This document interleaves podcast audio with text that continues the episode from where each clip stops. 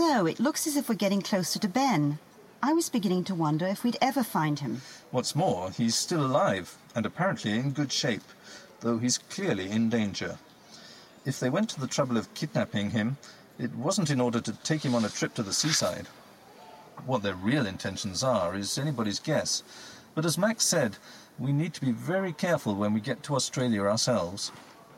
Getting Ben back safe is obviously our top priority now. But the sooner we do that, the sooner we'll be able to expose the beautiful babes scandal. Groninger and Friedman are a pair of mad scientists, and at the very least, Foley has been funding their research. They should all be behind bars. I dare say Foley will try to deny it, or pin the blame on the other two. All that will come out in the trial, I suppose. But we're jumping the gun a bit. We haven't got Ben back yet. I feel confident we'll find him. Maybe the police already have. Let's hope so. You know, I was reading some stuff on the internet just now, and I came across an article that speculated about where genetic engineering could take us in the future. And what did it say? Well, it would seem that the ultimate goal is eternal youth. With stem cell research making leaps and bounds, artificial cell regeneration could soon be a realistic treatment. They'll be able to fix the human body the way one fixes a car, replacing the bits that break down whenever necessary. And is that considered to be progress? Well, in some respects, obviously. Eliminating genetic diseases, for example.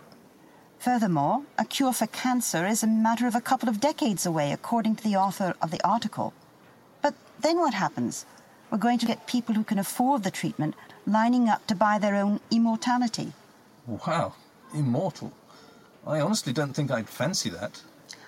A lot of people would, though.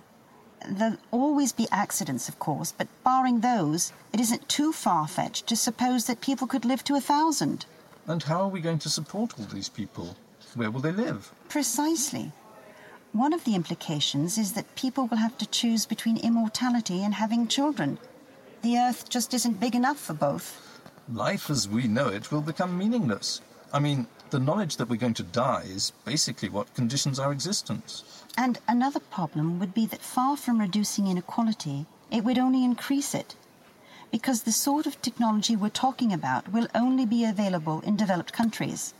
When you consider that half the world's population live on less than $2 a day, you can bet that their children are hardly likely to benefit from stem cell research. Oh dear. It all sounds very disturbing. I'm usually quite optimistic by nature. But if you carry on quoting articles like that to me, you'll get me thoroughly depressed. It's important to know what the future holds in store, though, isn't it? We can't just bury our heads in the sand. And if we can manage to get Foley and his gang arrested, then we'll have done our bit to alert public opinion to what's happening. That's what journalism is all about, isn't it? It's what it should be about. Unfortunately, these days it seems to be more about film stars and football players. Oh dear, it seems as if I have got you depressed. How about some dinner to cheer you up? Good idea. Canadian beef is among the best in the world, you know. Hmm, let's go.